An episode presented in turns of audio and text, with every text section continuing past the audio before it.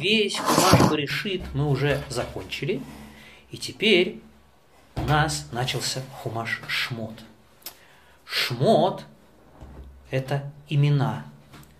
Он у нас начинается с имен всех братьев, всех евреев, спустившихся в Египет. Вместе с Яаковом все спустились в Египет.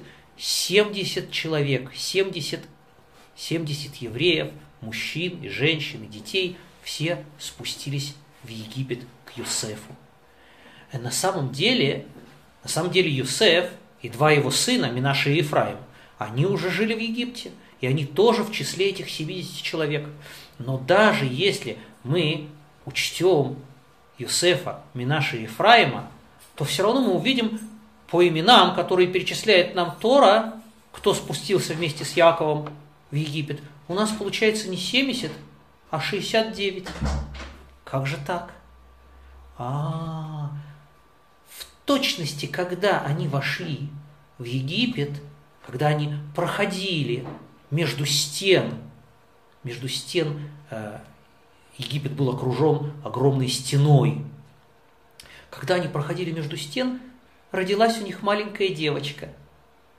Она и была 70-й еврейкой, которая тоже оказалась в Египте. Ее назвали Йохевед.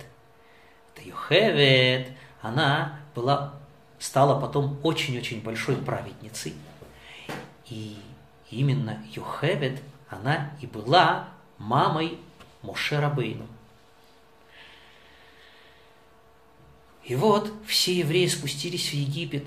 И вы помните, как Йосеф обрадовался, когда он увидел своего папу Яакова. Как он его обнимал и целовал. И он даже сам запряг коней в колесницу, чтобы поскорее встретиться с папой Яаковом. Он был очень важный человек в Египте. Он был как царь над всем Египтом. Выше него был только фараон. Фараон сделал его хозяином всего Египта.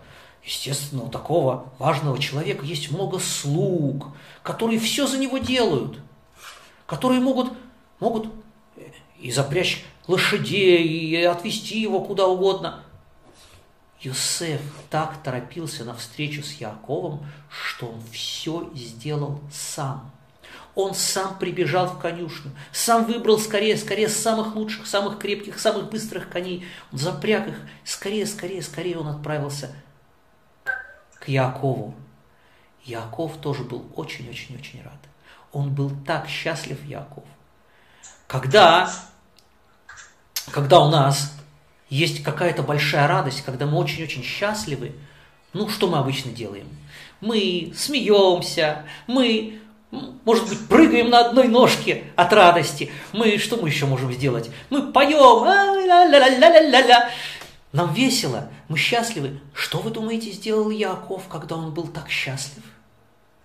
Яаков, он произнес крият-шма. Он произнес молитву Ашему. От всего сердца, от всего своего счастья он поблагодарил Ашема за все, что Ашем ему сделал. Вы знаете, какая огромная цена у такой заповеди, которая выполнена от всего сердца, от всего счастья. Вы помните, что я вам рассказывал уже, что они жили в Египте. Яаков жил в Египте 17 лет. Йосеф за ним ухаживал. Он ему все давал, что нужно папе. Но после 17 лет пришло время Яакову подняться на небеса, вернуть свою душу Ашему. Вы помните, как похоронили Яакова в Мератамах Пила? И когда евреи вернулись обратно в Египет, они вдруг почувствовали, что египтяне уже не смотрят на них с такой любовью, как раньше, когда был жив Яаков. Вы знаете, что египтяне, они получили от Яакова огромный-огромный подарок. Египтяне все их урожаи, все их богатство зависит от реки Нилус. Сейчас ее называют Нил. 2 раза в год она поднимается, разливается по всем полям, и тогда на полях вырастает рожь, пшеница, все-все-все, что нужно, вся еда, она вырастает на полях. В Египте дождей не бывает никогда. Даже если есть дождик, то капельки не успевают долететь до земли, они высыхают в воздухе, так там жарко. Поэтому Египет, он зависит от Нила, от того, как Нилус поднимается и разливается. Вы помните, что в Египте были голодные годы, целых 2 голодных года было. Почему же не 7? Вначале, во сне у фараона, вы помните, что было обещано египтянам 7 голодных лет. Что же случилось? Почему было только 2? Дело в том, что когда Яаков пришел в Египет, то он дал фараону благословение, чтобы каждый раз, когда фараон пожелает, он может прийти на берег Нила и сказать, чтобы Нил поднялся до его ног. И Нил поднимается в точности до его ног. Так его благословил Яаков. И благословение праведника сбылось. И с тех пор в Египте никогда не было голода. Как только нужна вода, фараон приходит к Нилусу, встает рядом с ним. «Нилус, поднимись до моих ног!» И Нил поднимается, послушный благословению праведника Яакова. А теперь Яакова, когда не стало, египтяне они очень ценили, очень любили Яакова. Они даже хотели ему поклоняться, как идолу. Но это Яаков не был согласен, поэтому он попросил поклясться Йосефа, что он похоронит его в Эрец-Исраэль, чтобы египтяне не сделали из него предмет поклонения, чтобы они не молились на него. Ой. Когда евреи после похорон вернулись в Египет, они почувствовали, что египтяне уже не смотрят на них с такой любовью, как раньше. Они почувствовали, как им не хватает теперь папы Яакова. Как им его не хватает.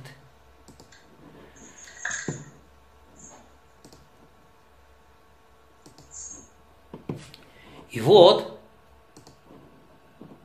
египтяне начали потихоньку, они начали порабощать евреев. Они начали евреям делать проблемы. Но пока был жив Йосеф, он же был царем над всем Египтом. Если кто-то делал проблемы евреям, кто-то обижал евреев, Йосеф сразу его наказывал. Поэтому они боялись. Ну вот, прошли годы, и Йосеф тоже пришло ему время подняться на небеса, оставить этот наш мир. Йосеф, он не мог взять клятву со своих братьев, со своих сыновей, со своих внуков. Он не мог с них взять клятву, чтобы они обязательно сейчас похоронили его в Эрец-Исраэль. Он знал, что египтяне не разрешат им выйти из Египта. Он знал, что они не смогут выполнить такую клятву. Поэтому он попросил их поклясться, чтобы когда евреи выйдут из Египта, когда они наконец смогут оттуда выйти через много лет, когда Ашем сделает им освобождение, Геулу, чтобы они не забыли взять с собой его тело в Эрец-Исраэль, чтобы похоронить в том городе, который Яаков подарил Йосефу, в городе Шхем. До сего дня, если можно, то вопросы я дам в конце немножко времени, но чтобы в серединке я мог рассказать. Что? Что ты хочешь спросить? Я хотел спросить, ведь когда они бежали в Египет из Израиля, чтобы разгреб, это было как будто очень-очень быстро, а то секунду было. А когда они выходили из Египта и шли в Израиль, это было, не знаю, лап 10, наверное. Совершенно верно, потому что о том, как они спускались в Египет, ничего интересного по дороге с ними не произошло. И поэтому Тора нам об этом не рассказывает. Тора нам рассказывает только то, что для нас важно, чтобы мы научились чему-то, научились, как себя вести, научились, что нам делать, научились, что случается, если мы поступим так или если поступим по-другому. Когда мы поднимались из Египта обратно в Эрец-Исраэль, случилось очень-очень много важных и очень поучительных для нас вещей. Когда спускался Яаков со своими сыновьями, это не было ничего такого интересного, о чем бы Тора нам должна была рассказать. Так вот, я продолжаю. Йосеф, он попросил забрать его из Египта, забрать его тело из Египта, когда евреи смогут оттуда выйти. Он сказал евреям знак, особый знак, который пошлет им Ашем, когда он решит забрать их из Египта. Он сказал, что придет один из нашего народа, и он скажет, что Ашем покад свой народ, что Ашем вспомнил о своем народе. Два раза он повторит это. Покод и вкод вас Ашем. И именно этот человек, он их выведет из Египта. Йосеф еще не знал, кто это будет. Но он уже знал, он в пророчестве знал, что будет человек, такой еврей, который их выведет, и он обязательно скажет эти важные слова, и это будет знаком. Совершенно верно. Но я не хочу рассказывать заранее то, что будет потом, а то будет потом неинтересно. И вот Йосеф умер. Йосефа закрыли его тело в гроб и стали думать, что же делать, чтобы египтяне не стали поклоняться телу Йосефа, как будто это идол. Вывести его из Египта невозможно, потому что фараон уже никого не отпускает. Что же делать? И тогда они придумали. Они взяли этот гроб и положили его в реку Нилус. Гроб был очень тяжелый, и он опустился на самое дно реки. И египтянам они не сказали, в каком месте они спрятали Йосефа. Это знали только главы колен и те, кто присутствовал, когда гроб с телом Йосефа прятали на дне реки Нилус. Прошло еще некоторое время, один за другим умирали сыновья Яакова, приходило их время возвращаться на небеса. Последним дольше всех жил Леви. Леви, он был очень-очень большим праведником, он жил дольше всех, и у него было много тоже сыновей и внуков. Одним из потомков Левии был Амрам. Амрам, он стал главой всего колена левитов. Амрам, он женился. Вы знаете, на ком он женился? Он женился на Йохевед, на той самой маленькой девочке, которая родилась, когда евреи входили в Египет. Она уже была совсем не маленькой. Она уже давно-давно выросла, стала взрослой. И вот Амрам на ней женился. Они жили счастливо. Хотя египтяне и начали уже делать всякие проблемы евреям, но пока что это было еще не очень тяжело. Евреев становилось в Египте все больше и больше. Рождались дети, внуки, правнуки. Все больше и больше и больше евреев жило в Египте. Сначала они все жили в земле Гошен, которую дал им Йосеф. Эта земля, она была очень-очень заболочен, там были болота, там росла трава. Для евреев это было очень хорошо, потому что евреи, у них было много овец, много коз, которые любят траву. Это было для них замечательное место. Для египтян это было самое плохое место. Болото, на котором ничего не растет, кроме травы.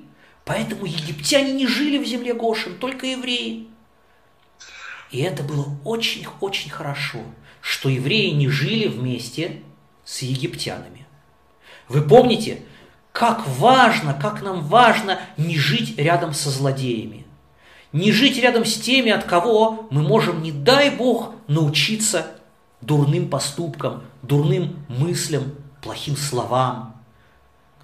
Вы помните, ой, злодею и ой, его соседу, когда приходит время, и Ашем наказывает злодея, вместе со злодеем он наказывает тех, кто живет рядом с ним, кто является его соседом. Поэтому евреям было очень хорошо жить в земле Гошен. Но вот в земле Гошен стало все больше и больше евреев. И некоторые из них решили поселиться в Египте. Не в земле Гошен, в остальных местах. Там между египтян. Вы знаете, что евреи были очень умные. Гораздо умнее египтян. И все у них хорошо получалось. Не потому, что они так много учились и изучали математику, физику, химию, всякие науки. Нет, все, что они знали из Торы. Но кроме того, Бог, Ашем, во всем им помогал, пока они вели праведную жизнь. И поэтому египтяне очень любили, когда кто-нибудь из евреев вдруг к ним приходил, они сразу делали его важным министром или начальником, чтобы он им объяснял, как себя вести, как сеять, как жать, как строить. Все евреи знали. Лучше всех. Это было поначалу очень даже удобно египтянам. Дело в том, что когда египтянам-то было хорошо, а вот хорошо ли это было евреям, когда они стали жить между египтян, они стали потихоньку научаться от них не самым хорошим вещам. Вы знаете, что египтяне очень любили цирк. Не тот цирк, который есть у нас сегодня. Это тоже не самое лучшее место для еврея цирк. Но в те времена в цирке у египтян были сражения. Брали сильных мужчин, выпускали их на арену цирка и заставляли их драться с дикими зверями, с львами, с тиграми, со слонами. А все египтяне сидели сверху и смотрели. Кто победит? Бей его! Рви его! Ой-ой-ой-ой-ой-ой! Когда евреи стали приходить на такие цирковые представления, когда некоторым евреям это стало нравиться, как звери и люди друг друга, не дай бог, убивают, это было уже очень-очень плохо. Это было уже очень-очень плохо в глазах Ашема. И чем хуже вели себя эти евреи, и чем больше их переселялось в города египтян, тем хуже египтяне стали к ним относиться. Тем сильнее они стали евреев порабощать. И вот настал такой момент, когда египтяне сказали: «Ох, вся наша страна полна евреев! Куда ни приди, в цирке евреи, в театре опять евреи, все начальники у нас евреи, все наши самые популярные певцы, они тоже евреи, ох, надо этих евреев!» Ой-ой-ой-ой-ой-ой! Пришли египтяне к фараону и сказали ему: «Мы должны исхитриться и сделать так, чтобы евреев не было так много. Мы должны их...» Сначала фараон не хотел делать плохие дела, не хотел причинять евреям вред. Он сказал: я понимаю, что евреев стало у нас слишком много. Но вы же помните, что благодаря евреям мы все остались в живых, мы не умерли от голода. Вы помните Яакова, вы помните Йосефа. Нехорошо, нехорошо сейчас делать их сыновьям, их внукам, причинять им вред. Но египтяне злились все больше и больше. Каждый день они приходили к фараону и говорили им: мы должны сделать, чтобы евреев стало меньше. Придумай что-нибудь, чтобы евреев стало меньше. Нет, нет, нет, я не могу. Раз ты не можешь, мы тебя прогоним с царства. Ты не будешь нашим царем, раз ты не согласен. Раз ты не согласен делать плохие вещи евреям. И фараону пришлось спуститься с его трона и отправиться жить в простой дом. Целый месяц фараон жил в простом доме и не был царем. И это ему совсем не понравилось. Он захотел снова стать царем. И тогда он пришел к своим министрам и сказал: вы знаете, я передумал. Я хочу теперь делать зло евреям. А, ты хочешь делать зло евреям? Тогда, конечно, ты у нас снова будешь фараоном. И фараон снова сел на свой царский трон. Но это был уже совсем другой фараон. Он как будто бы заново родился. Прежний фараон не хотел делать зло евреям, потому что он помнил Йосефа, помнил Яакова. Когда он взошел на престол, на свой трон во второй раз, он уже не помнил ни Йосефа, ни Яакова, ни Ашема, ничего. И он только хотел делать зло евреям. И тогда он призвал к себе своих советников. У него было 3 очень-очень-очень умных советника. Первого из них звали Билам а-раша, Билам злодей. Этот Билам, он был пророком. Он мог слышать, что говорит Ашем, и рассказывать это остальным людям. Пророк – это тот, кто слышит то, что говорит Ашем, и передает это другим людям. Этот Билам, он был большим-большим злодеем. Вторым советником фараона был Иов. Иов, он был не таким, как Билам. Он был очень-очень большим праведником. Он всегда старался делать только то, что Ашему нравится. Он всегда-всегда старался поступать хорошо. Никому не делать зла.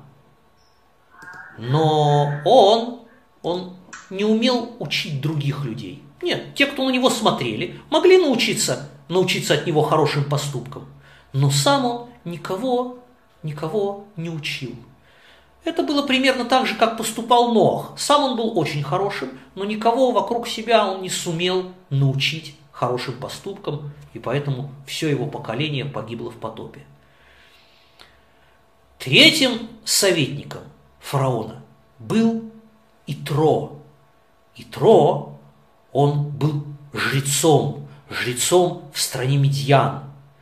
Он был самым главным комером, жрецом, который служил медьянскому идолу.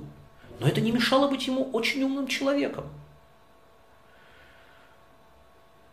И он очень хорошо понимал, что на свете, чтобы все было хорошо, нужно стараться поступать красиво, правильно.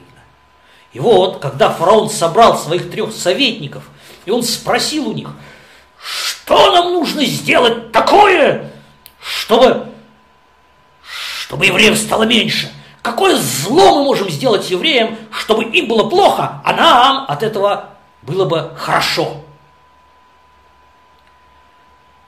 Тогда Итро сказал: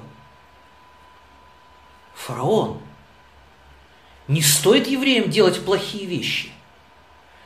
Ты ведь знаешь, что тот, кто делает евреям хорошие вещи, у того все получается хорошо. Ты помнишь, что было с Йосефом? Нет, я никакого Йосефа не помню, не помню. Не хочу помнить.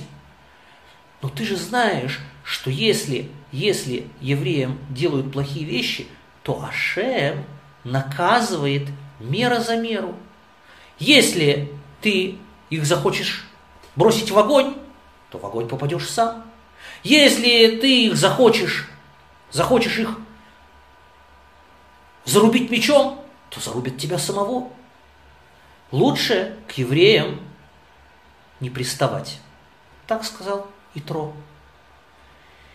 Фараон так рассердился, так разозлился, он весь стал красный от злобы. Когда Итро посмотрел на него, он увидел, что фараон от злобы, сейчас он что-то ему сделает очень плохое.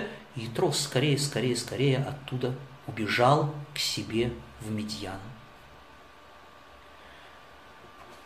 А Иов, он ничего не сказал. Он молчал.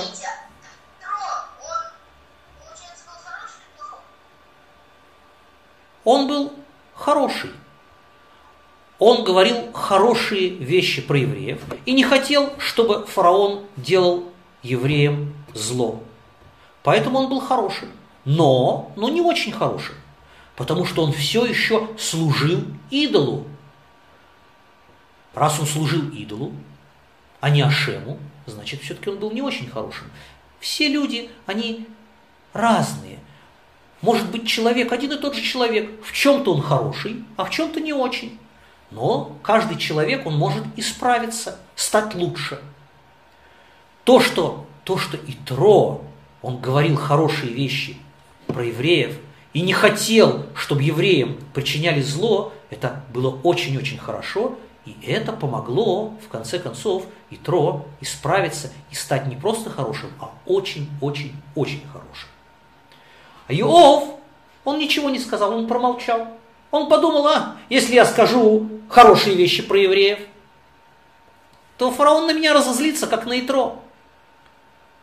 Он все равно не захочет делать им хороших вещей, поэтому я промолчу. А Билам, он был злодей. Он сказал, я знаю, что делать евреям. Я знаю, что им сделать.